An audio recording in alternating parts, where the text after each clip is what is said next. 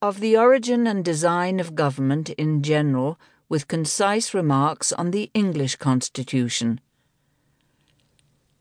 Some writers have so confounded society with government as to leave little or no distinction between them, whereas they are not only different, but have different origins.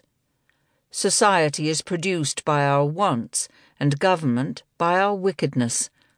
The former promotes our happiness positively by uniting our affections, the latter negatively by restraining our vices. The one encourages intercourse, the other creates distinctions. The first a patron, the last a punisher.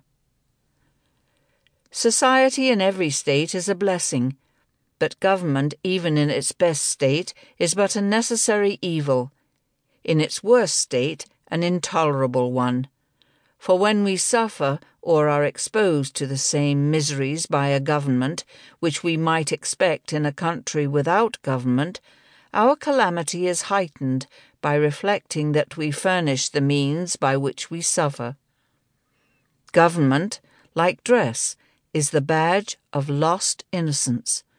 The palaces of kings are built on the ruins of the bowers of paradise. For were the impulses of conscience clear, uniform, and irresistibly obeyed, man would need no other lawgiver, but that not being the case, he finds it necessary to surrender up a part of his property to furnish means for the protection of the rest and this he is induced to do by the same prudence which in every other case advises him out of two evils to choose the least. Wherefore, security being the true design and end of government, it unanswerably follows that whatever form thereof appears most likely to ensure it to us, with the least expense and greatest benefit, is preferable to all others. In order to gain a clear and just idea of the design and end of government, let us suppose a small number of persons settled in some sequestered part of the earth, unconnected with the rest, they will then represent the first peopling of any country or of the world. In this state of natural liberty, society will be their first thought.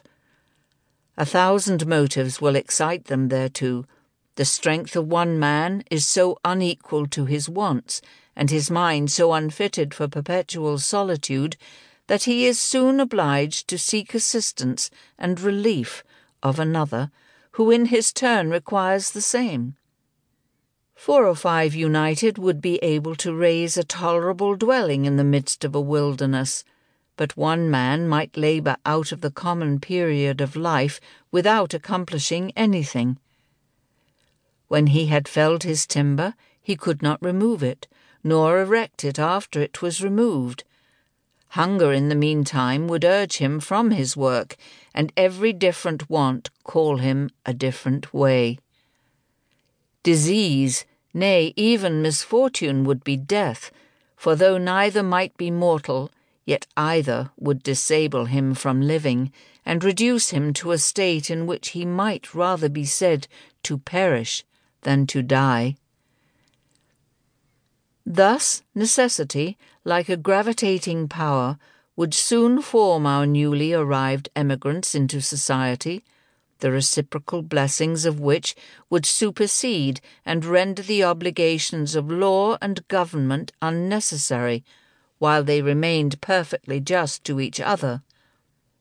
But as nothing but heaven is impregnable to vice, it will unavoidably happen that in proportion as they surmount the first difficulties of emigration, which bound them together in a common cause, they will begin to relax in their duty and attachment to each other, and this remissness will point out the necessity of establishing some form of government to supply the defect of moral virtue.